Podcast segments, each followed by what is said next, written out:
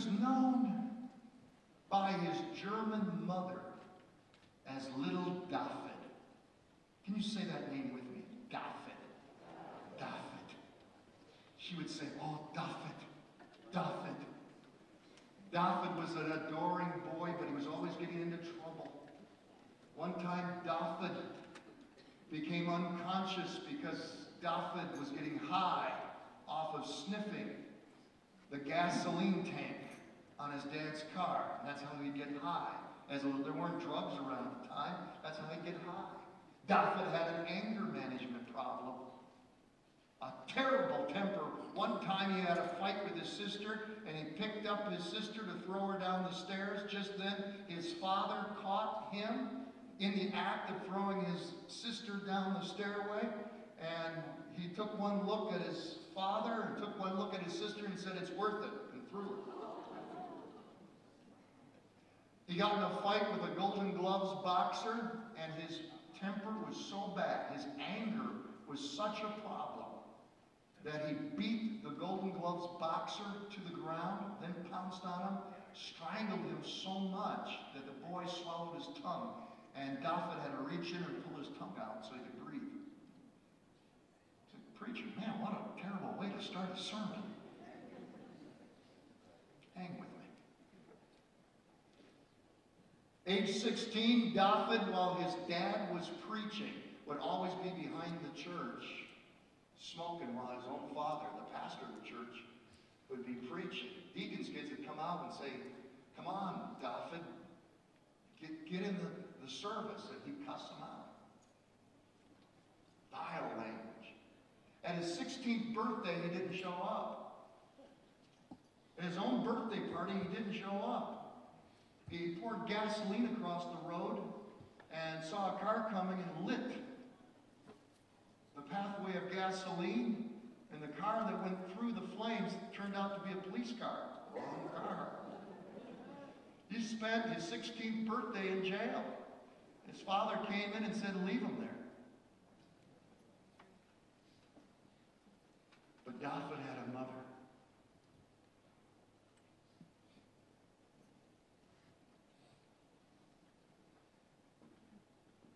At the end of the service, when there was time for prayer, she would crawl under the grand piano.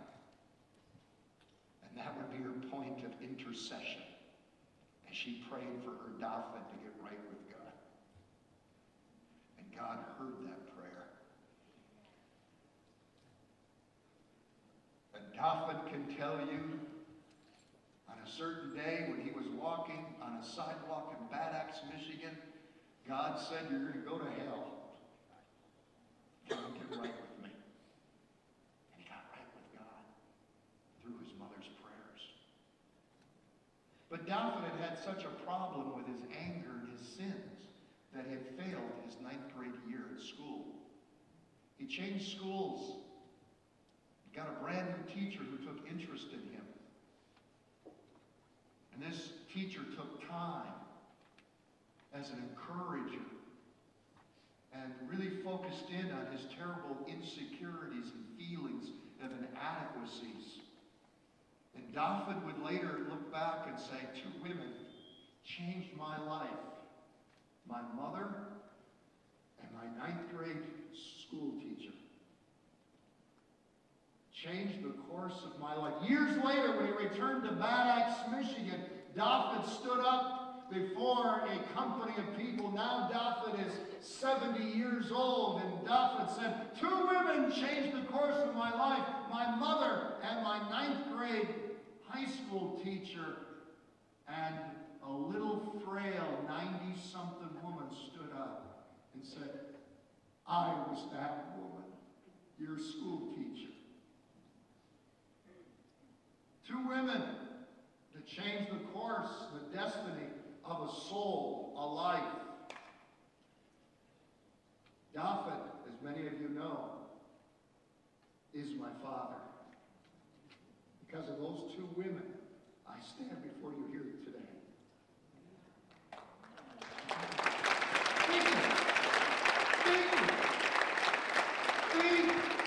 Of the impact that one life see, you were not created without purpose. You were not destined to just take up space and be a taker instead of a giver. You have been designed purposely by God to make an amazing difference in the lives of others. Oh, we, we rub shoulders with people all the time that want to be a success. And whether it's Elvis Presley or or, or uh, Miley Cyrus, they can have all the fame, they can have all the money, they can enjoy all the popularity and the pleasure, and they come up empty. Success will often cause you to come up empty. But God has not designed you for success. God has designed you for significance. When you can make a difference in a person's life in the here and now, and the greatest difference is the eternal difference. When you make a difference in someone's life for the hereafter, when you become a soul winner. A soul winner. Now, God, God will not judge you in eternity on the number of souls that you've won for Him, but He will judge you on being a witness, a faithful witness. Have you in your attitude? Have you in your words? Have you in your actions reflected Jesus? Have you witnessed of the love and the life of Jesus? I want you to know that this is not, this is not just a calling. It's a command. Will you doubt me? Let's look at the Bible real quickly here. Matthew 28, verse 19. Therefore, go and make disciples of all nations, baptizing them in the name of the Father, the Son, and the Holy Spirit. Acts 1 8. You will receive power when the Holy Spirit comes on. You will be my witnesses, Jerusalem, Judea, Samaria, and the ends of the earth. Matthew 5. In the same way, let your light shine before others, that they may see your good deeds and glorify your Father in heaven. Proverbs 11. And he that winneth souls is wise. Mark 16. Go into all the world and proclaim the gospel to all creation. Luke 24. It was also written that this message would be proclaimed the authority of his name to all the nations. There it is. Colossians 4 6, walk in wisdom toward outsiders, making the best use of the time. Let your speech always be gracious, seasoned with salt, so that you may know how you ought to answer each person. Jude 123, save others by snatching them from the fire. Paul said in 2 Corinthians 5, knowing therefore the terror of the Lord, we persuade men. And Peter said, you are a chosen generation, a royal priesthood, a holy nation, his own special people. Why? That you may proclaim the praises of him who has called you out of darkness into his marvelous light. You have been designed, you have been destined to be an incredible witness for Jesus. For Jesus coming up on your calendar for Lakeside because it's my part as a pastor to provide these opportunities for you. If I don't, if I don't, if I don't provide these opportunities for you, I fail as your pastor. I fail to fulfill the purpose of the church and the command of Jesus Christ. What am I talking about? We are offering the next several weeks amazing, incredible outreach opportunities. Homecoming Sunday. It's more than a fellowship Sunday, it's an outreach Sunday. Invite your lost, unsaved friends and loved ones to Homecoming Sunday. Uh, the gas station outreach. You can impact the entire community. I mean, the news media picks up these kinds of things. Let me tell you, we don't do it to show off. We don't do it, uh, uh, you, you, know, to give people just free gasoline. We're doing it to touch lives with the love of God and to be able to share with car after car after car. It's the most amazing outreach opportunity I've ever been a part of that Jesus loves them, and we do too. Edge of eternity. This stage is up here right now. Things are coming together, as you can see, for Lakeside's most active, traditional, greatest opportunity for reaching souls for Jesus Christ. Edge of eternity, a heaven to gain, a hell to shun. But these are events, church events. The most wonderful, the most effective outreach is still relational evangelism.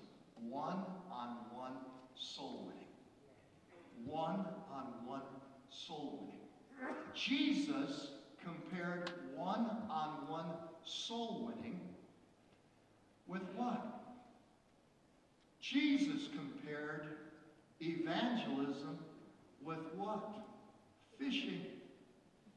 Remember, Jesus said, I want to make you fishers of men. Remember that? This past summer, I had a great opportunity of fishing with my son, who flew in from California. And uh, he was catching bass, I mean, one right after another. Your pastor, how many did he catch? Zilch! Nada! Nothing! It was frustrating. And, uh, uh, uh, and I kept changing lures. And I said, You stinking lure. Mm. And my son leaned over. He said, Dad, Dad, it has nothing to do with the lures. It has everything to do with how you're fishing.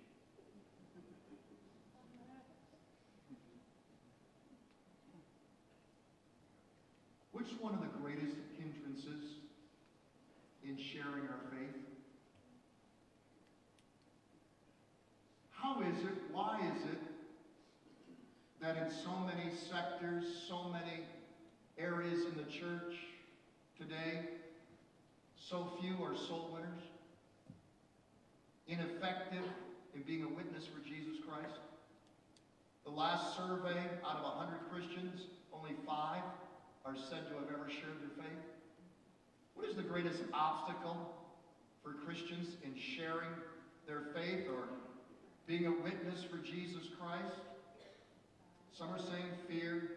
Some say it's lack of Bible knowledge. Some say it, it's uh, the lack of expertise or experience. I, I, we're getting red hot now. Uh, I've got a picture I want to. I think it's because too many Christians are like this picture. Too many Christians are like this picture. Let's show a picture up here. You got a picture? Pastor of sound booth, pastor of tech booth. They had it in Solid Rock Cafe with no problem at all. Do you have the picture? There we go. When my daughter decided to dress up my grandsons in animal outfits, she didn't choose a tiger. She didn't choose a bear, a teddy bear. What animal did my, my lovely daughter choose to dress up my dear grandsons like? As little what? Skunks. She dressed up my little Logan as a skunk. My little Jack as a skunk. And they're crying in that picture. You can see it.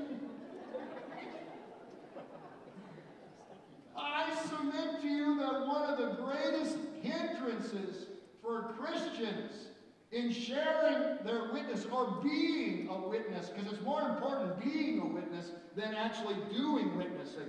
I, I submit to you, I'm convinced that our greatest hindrance is our stinky personalities. How we relate to people. How we relate to people. You take that picture off. Now they won't be able to watch. Won't, they won't be able to take it off now. Yet Jesus had no problem with people liking him. Except for the religious leaders, Jesus was attractive to people.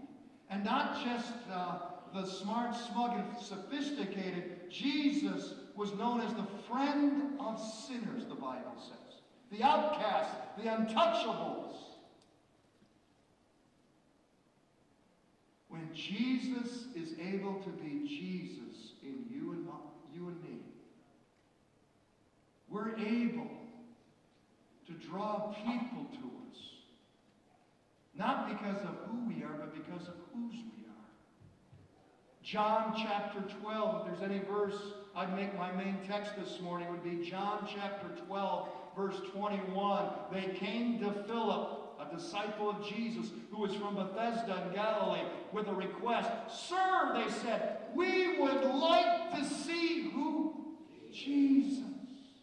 There's a world out there today that desperately is hurting. A, world that is hungry, a world that is thirsty for something that money and things will never satisfy. And inwardly, unconsciously, they are saying, We want to see Jesus. We want to see Jesus. How can Jesus be Jesus in you and me? Back to fishing again. Jesus said this in Matthew chapter 4. Jesus said, Follow me, follow me, act like me, do what I do in both my attitudes and my actions. If you will be like me, if you will follow me in my attitudes and my actions, I will make you fishers of men. I will position you to make an eternal difference. I will position you to change the lives of other people so that you can make the eternal difference in others. Just follow me in my actions, in my attitudes. And I will make you fishers. This morning, I gave that lengthy intro this morning because I, I want you to bear down and focus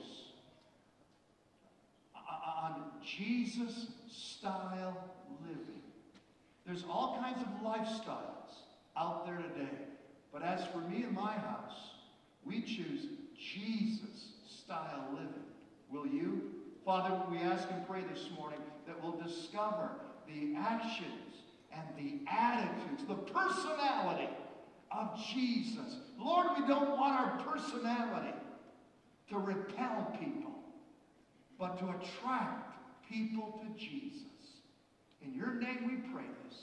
Amen and amen. If you have a study guide, follow along with me this morning.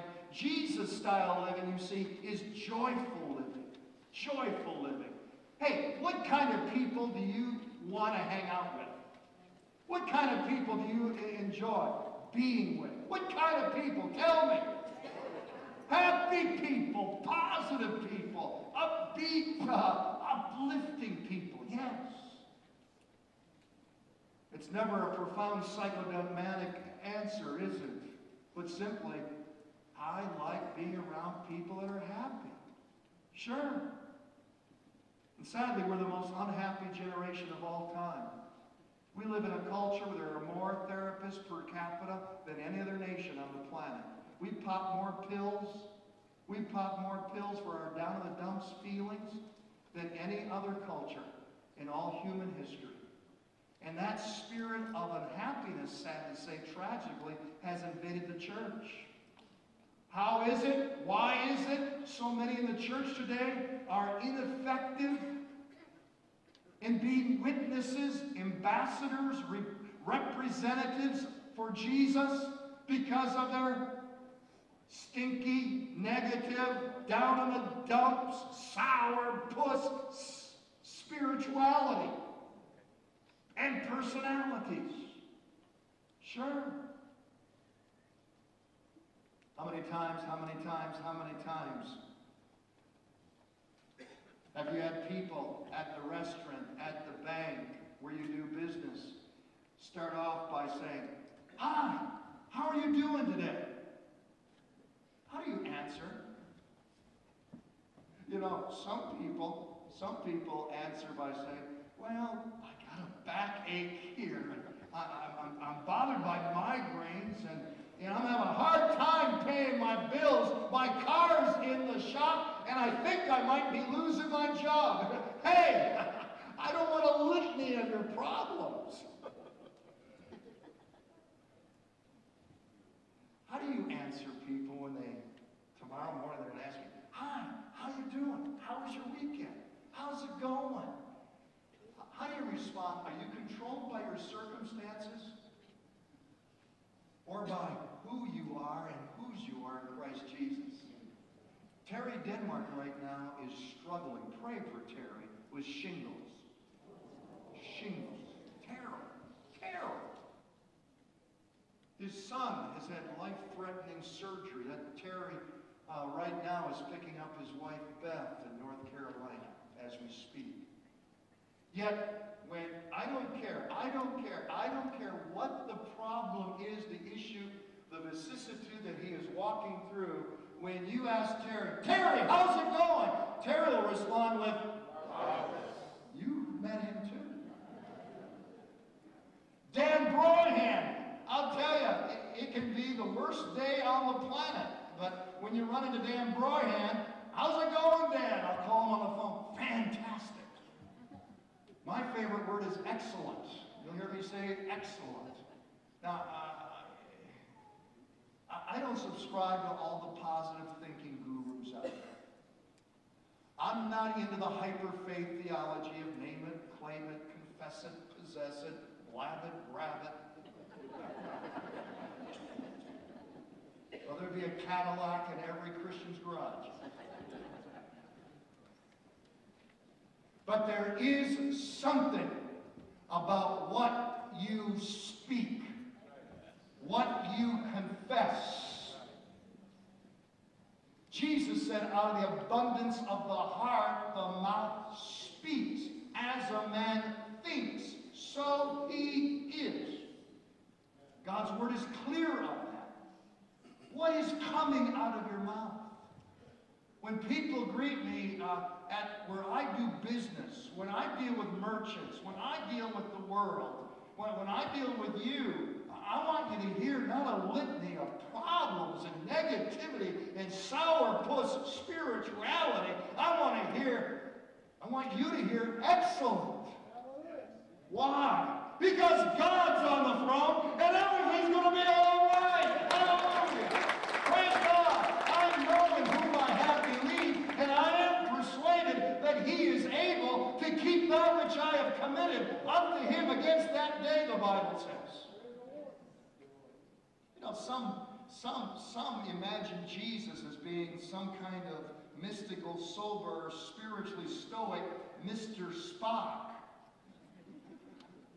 That's not what we read in the Bible. The Bible says eh, eh, about Jesus, Luke 10 21, the Bible says Jesus full of joy through the Holy Spirit. John 15 11, Jesus said, These things have I spoken unto you, that my joy might remain in you, and that your joy might be half full. No, he offers us, he promises us a full tank. Hallelujah. I want a full tank of, uh, joy. Bible also stresses something else about joy that you need to be aware of. Too many of you have been waiting for joyful circumstances in order to be joyful. And you're still waiting. I learned a deep, profound spiritual insight. Not from cemetery, I mean seminary, but from my wife. I remember when the kids were driving her one day insane. I mean, little Julie was pulling down the drapes. I mean, literally pulling down the drapes. Jonathan was throwing food at Julie. That was a big food fight. Uh, and then Jenny was still probably a baby in arms. And Becky is going insane. I, mean, my, my heart, as I watch my daughter with those two uh, you know, little grandsons of mine that are in the 98 percentile of height and weight. I mean, the other day she was sleeping and one came up with a giant ladle and just whacked her right over the head with it. I, I, I mean, it's like living with two insane individuals. my heart goes out to young mothers. It really does. And Becky was losing her mind. She's yelling at Julie. She's yelling at, at Johnny. She's yelling at Jenny. And then one of you called on the, on the phone, and Becky picked that up and went, Hello. Isn't God good? I discovered at that point that joy is a choice. Joy is a choice. You have the ability to be controlled by your circumstances or controlled by the fact that the Lord Jesus is your Savior, King of Kings, Lord of Lords, and He's coming back one day for you, and God's on the throne, and everything's all right. Amen. Hallelujah. For the joy of the Lord is your strength. Amen. Paul said this, Paul taught this in Philippians 4 4. Rejoice in the Lord always, and I say it again, rejoice. The next time, the next time, the next time somebody asks you, How are you doing? Be a witness for Jesus and let them know, I'm doing great. Life is wonderful, excellent, fantastic, marvelous.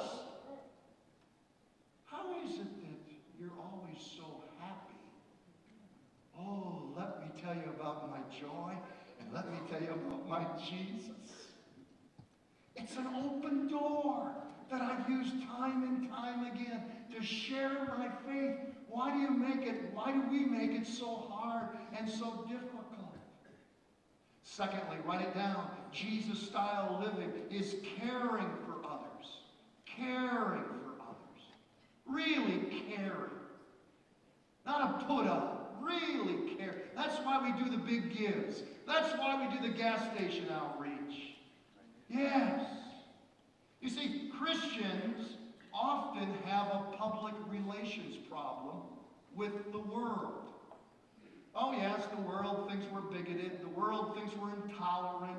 The world thinks we're prejudicial. The world thinks that we're condemning. And the world, many times, thinks that we're, come on, let's face it,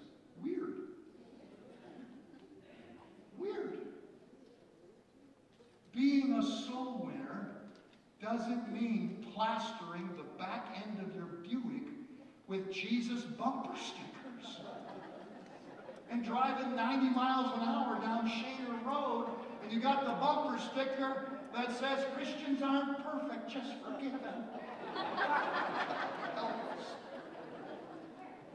God, being a witness for Jesus is not going to work or going to school with such a huge 90 pound Bible. You need wheels on it like you do your suitcase going to the airport. Being a witness for Jesus Christ, being a soul winner, doesn't mean putting so many Christian paraphernalia on your desk at work. It's been designated as a holy shrine by the Catholic Church.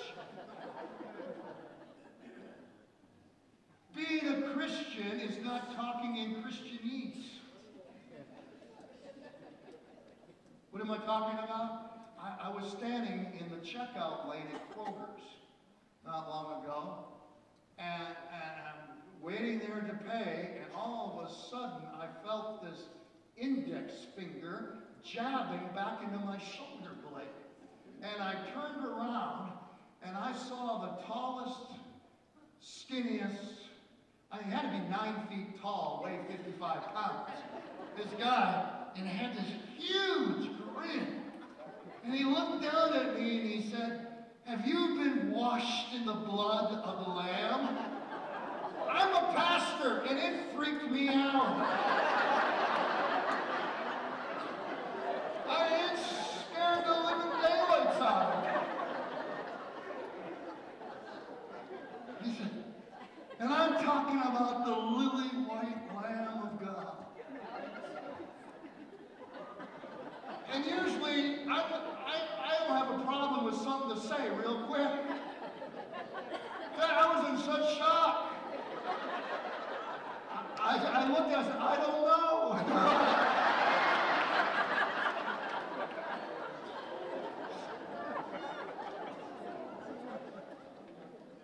Remember, we don't always have to talk Christ.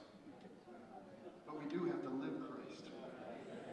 And that means get rid of your skunk personality, your stinky person, your negativity, your fearfulness, your gossip, attitudes and actions that smack of being self centered. We're called to always live Jesus, care for people, help people, do something about their needs. That's what Jesus would do. Jesus, Jesus took a little boy's lunch and he fed the multitudes. Why? It was their need. Jesus took a towel and he washed the disciples' feet, their dirty, smelly feet. Why? It was their need. Jesus took a cross. He died upon it. Why? Because it was your need and my need. The only thing that has made us right with God. Find a need and fill it in the name of Jesus. Needs exist all around us. You've got a neighbor that's just been diagnosed with cancer, living all alone. You can mow their lawn. You can take them to a doctor visit. You can bring them a bowl of soup. There's something that you can do. Needs exist all around us. There's hurting people on our right and their left that are looking for you to speak a comforting word into a discouraged heart. Matthew 9:36 when Jesus saw the crowds he had compassion on them because they were harassed and helpless like sheep without a shepherd. You know, your ministry doesn't have to be spectacular. It's just allowing Jesus to be Jesus in you. You know, I'm amazed. I'll go out, I'll go out to lunch with ministers, and, I'm shocked, sad to say, how rude they can be to waitresses. I don't care how bad the meal is. Please, thank you. I appreciate you. You did a good job. You let Jesus be Jesus in you. Will you remember people's names? Will you use their name? Will you ask them, how are you doing? How's it going? Make it a great day. Have a great week. Pastor, I don't have that kind of personality. I don't have a charismatic, charming personality. That's, that's not my background. Pastor, you understand? I'm German. Well, so am I. this has nothing to do about your nationality, your background, or your personality. It has everything to do with your choice to let Jesus be Jesus in you. What? People don't want to see you anyway. This has nothing to do with being a charismatic, charming personality. It has everything to do with uplifting Jesus in your words, uplifting Jesus in your attitudes, uplifting Jesus in your actions. Be nice, courteous, be caring. Take a meal to a family. Watch their kids for them. Uh, or just drop by and listen to somebody. Real care is being compassionate and kind and other-centered. Real care builds a bridge across which Jesus can enter into a hurting heart. Real care allows Jesus to be Jesus in you. Write it down if you would. Jesus style living is being known as an encourager. An encourager. Paul said in 1 Thessalonians 5 11, therefore encourage one another and build each other up, just as in fact you are doing. An encourager is someone who compliments rather than flatters.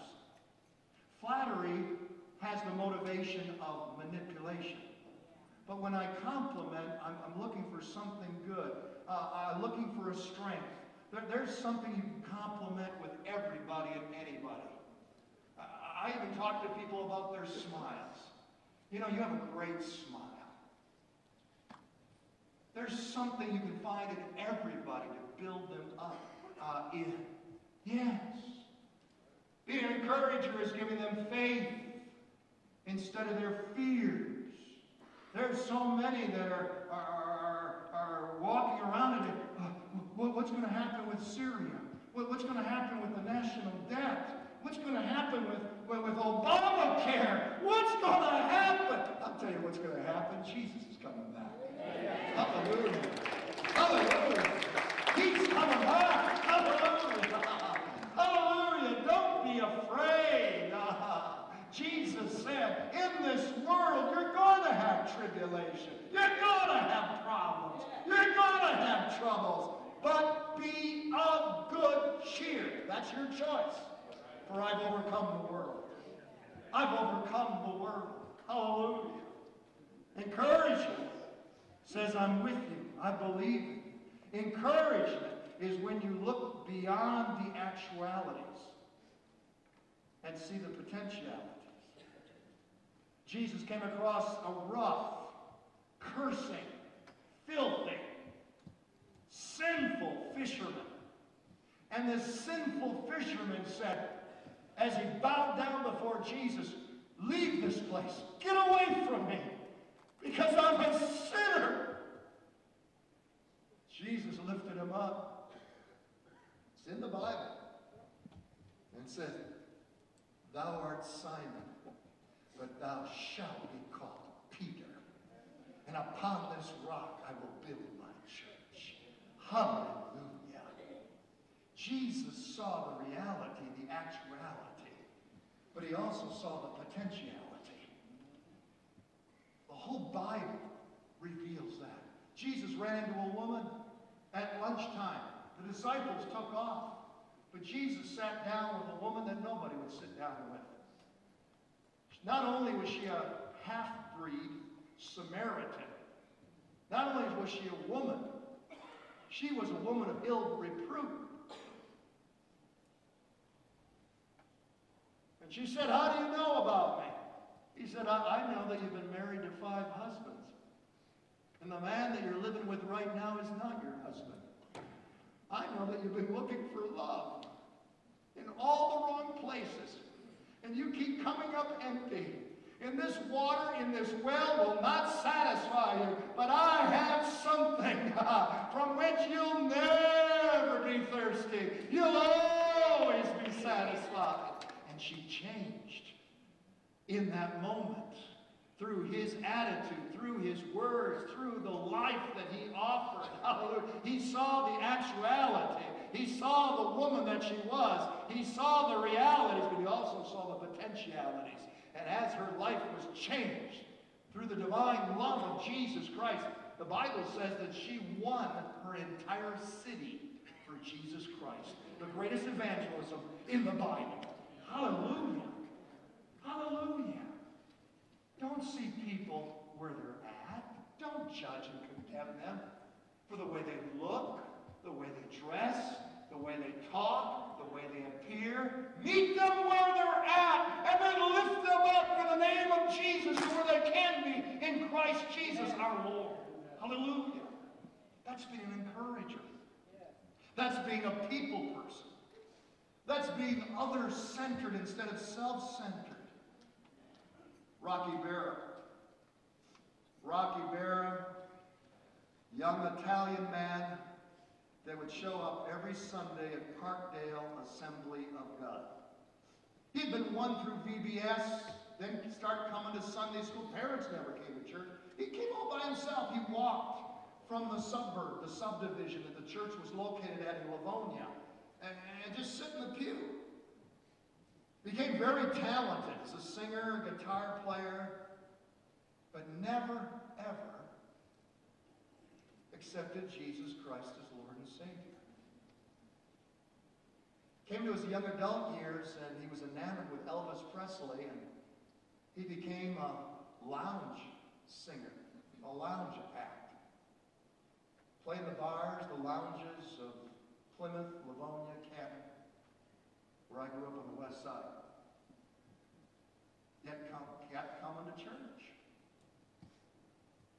Drove a brand new Monte Carlo every, every year. I remember that. And then one morning, one morning, one morning at 5 a.m., I heard noise out in the living room. And I came into the living room, and there my dad and Rocky Berra were kneeling down at the couch. And my dad had his arm around Rocky Berra and led him to Jesus Christ because dad had taken a special interest in Rocky and had saw potential in Rocky. Rocky became my first youth pastor. Rocky today pastors a church of 2,000 in Canton, Michigan, Connection Church, one of our biggest churches in the Assemblies of God. All because somebody cared. My dad saw the actualities, but also saw the potentialities. Thou art Simon, but thou shalt be called Peter, the rock. That's what encouragement can do. We live in a world that's desperate for. Because there's so much criticism and, and so much condemnation and, and so many cut downs. And I'm convinced the greatest toxic site, the greatest toxic site on the planet is not some waste dump located in China somewhere. I, I'm, I'm determined the greatest toxic site are many of our homes where toxic tongues spew forth slander, cursing, cut downs, denigrating, demeaning words. Kind of like a gal's poem that I heard not long ago. He didn't like the casserole. He didn't like my cake. My biscuits were too hard, not like his mother used to make. I didn't perk the coffee right. He didn't like the stew. I didn't mend his socks the way his mother used to do. I pondered for an answer as I was looking for a clue. So I turned around and I smacked him just like his mother used to do. I like that.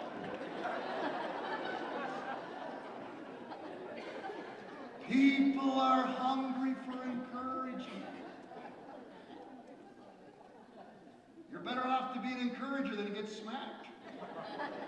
Because when you're in the presence of an encourager, you feel better about yourself, your circumstances, your future. When you encourage others for the glory of God, broken hearts are mended, souls are saved.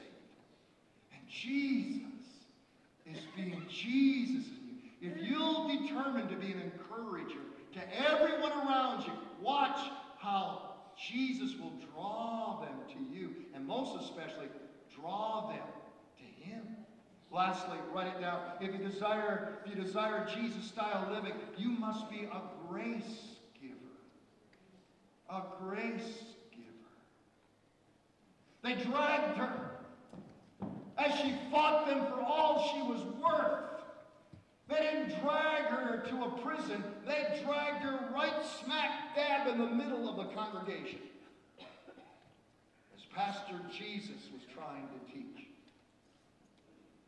They said, Teacher, that woman, we caught her in the very act of adultery. I always wondered where the man was. Last time I heard it took two. Now the law of Moses states that she should be stoned to death. What do you say? They could care less about the woman. They could care less about the law of Moses. They're trying to test and trap Jesus. Jesus knew that if he stoned her, he'd be in trouble with the Roman government. Only the Roman government could enforce capital punishment. But if he didn't obey the law of Moses, he'd lose favor with the people. Catch 22, what will Jesus do? He began writing in the dirt. Then he stood up and looked at it.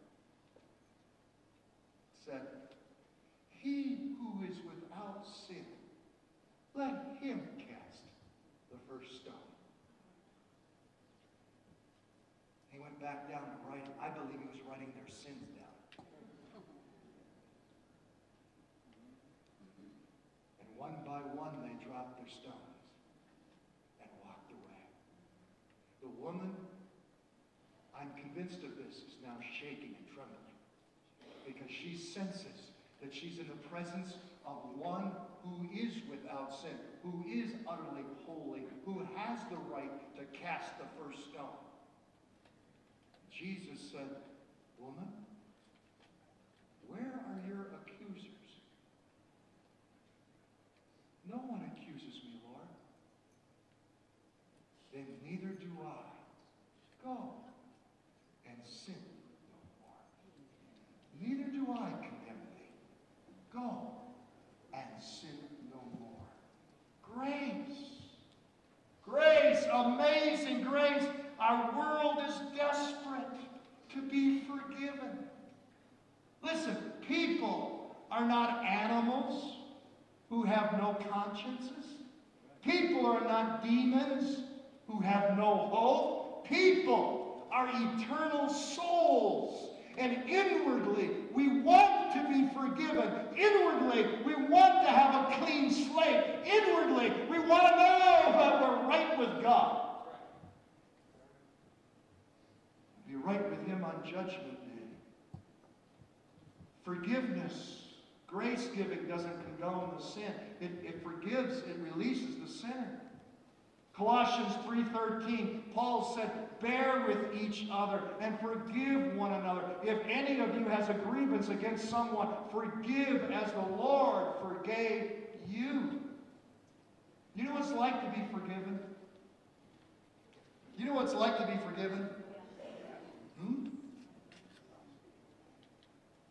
Becky and I were driving through Rochester Hills recently, and I, I, said, hey, you remember a few years ago, a few years ago when we went, I talked you into kayaking down the Clinton River from uh, Avon and Livernois down to Yates Cider Mill.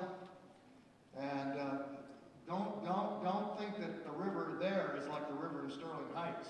It's no lazy river. I mean, there's some class three, class four type rapids uh, uh, there. And, and uh, yet, your, your pastor's wife, I can talk her into anything. Uh, she, she is the best, best mate that any husband, I mean, she has kept up with me. Anybody goes on vacation with me takes their life in their hands. They, they really do. And, and she says, what are we going to go down the river with? I said, kayaks. What kind of inflatable kayaks? Well, what if they get punctured? I said, trust me. They won't get punctured. Julia, or Jenny and Jonathan joined us. They had one kayak. Becky and I had another kayak, both inflatables.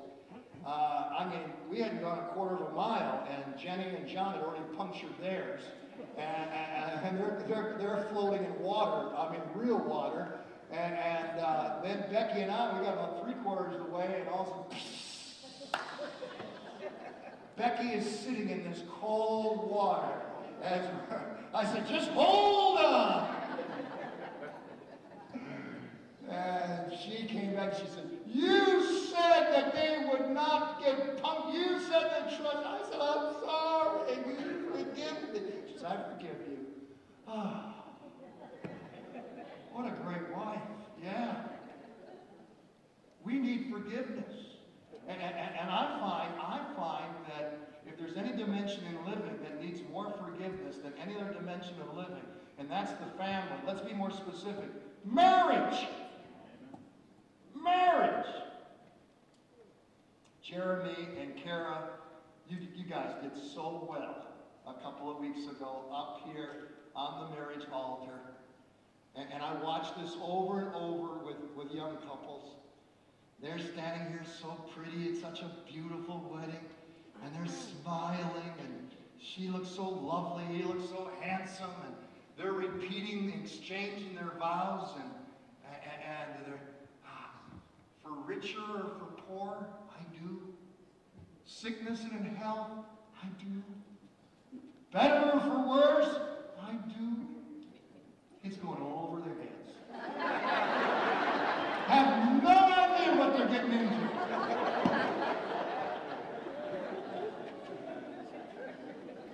Probably the number one thing I run into in post-marital counseling assumed expectations.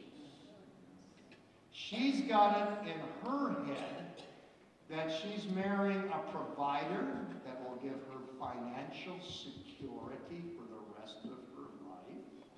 She's got it in her head that she's marrying someone that is going to hang on her every word and listen to every nuance and pick up every tone of her voice and understand her and all of her needs and, and wants and, and have total advanced, accurate level empathy with her.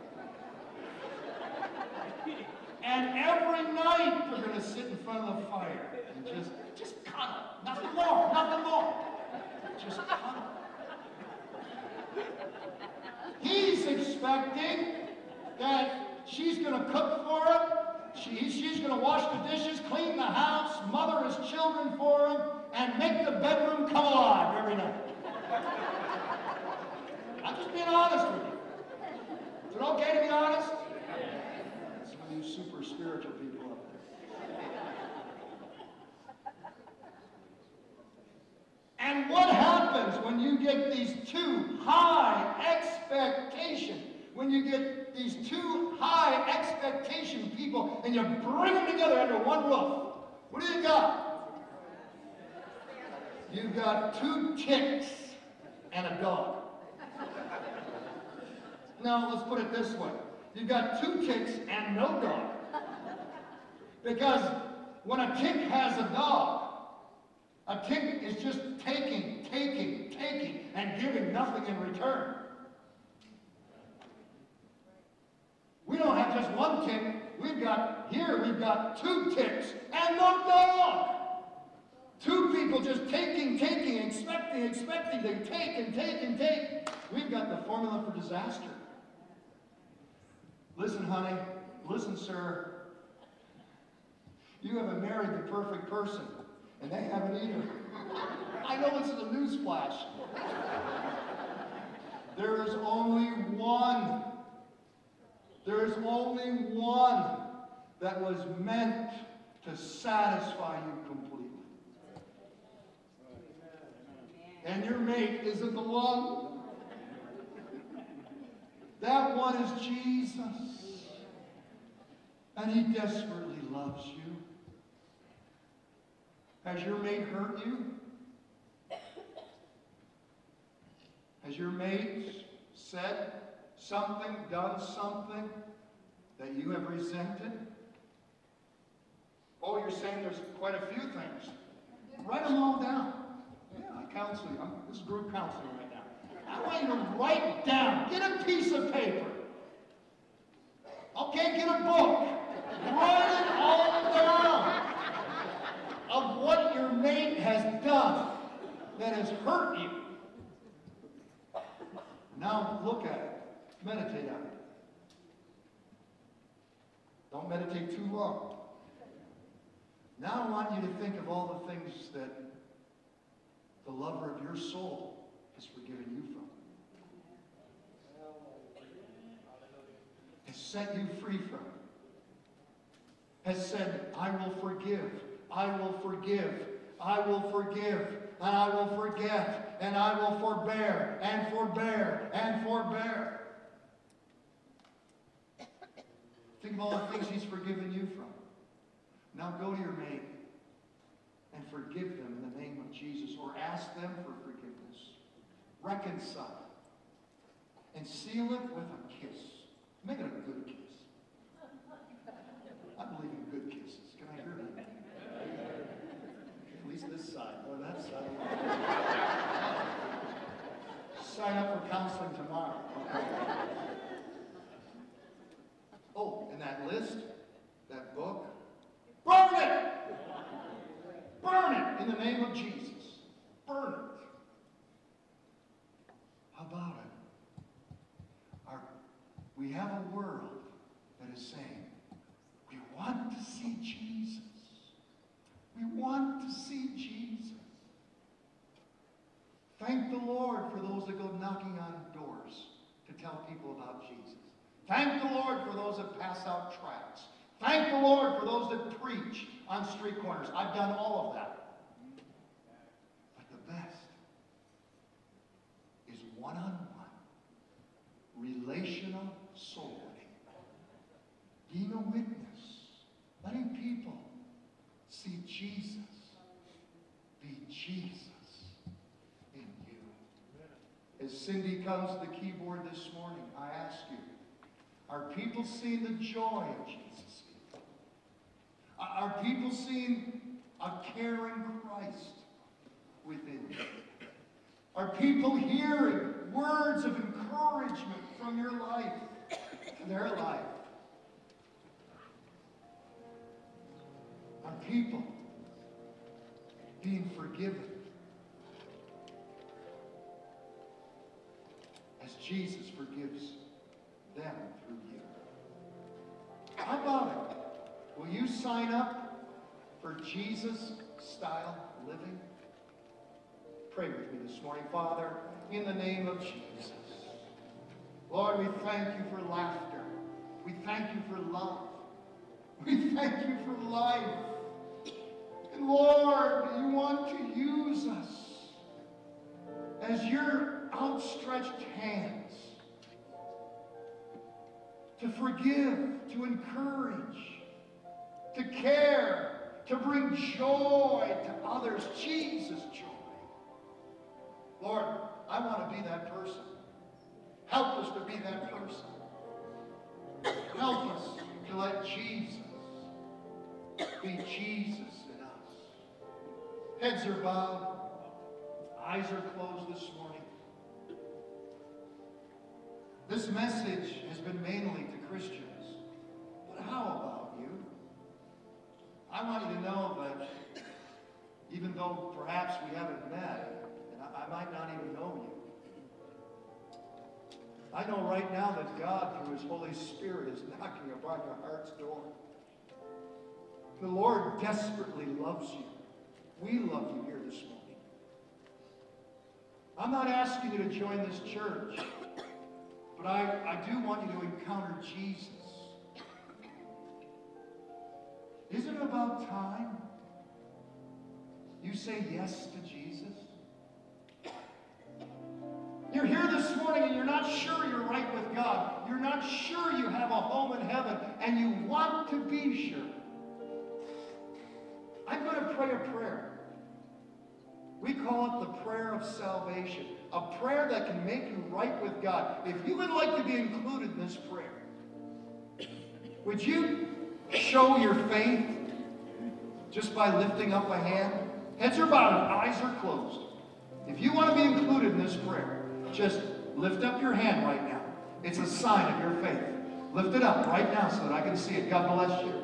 God bless you. God sees that hand. How many more? Lift it up for Jesus.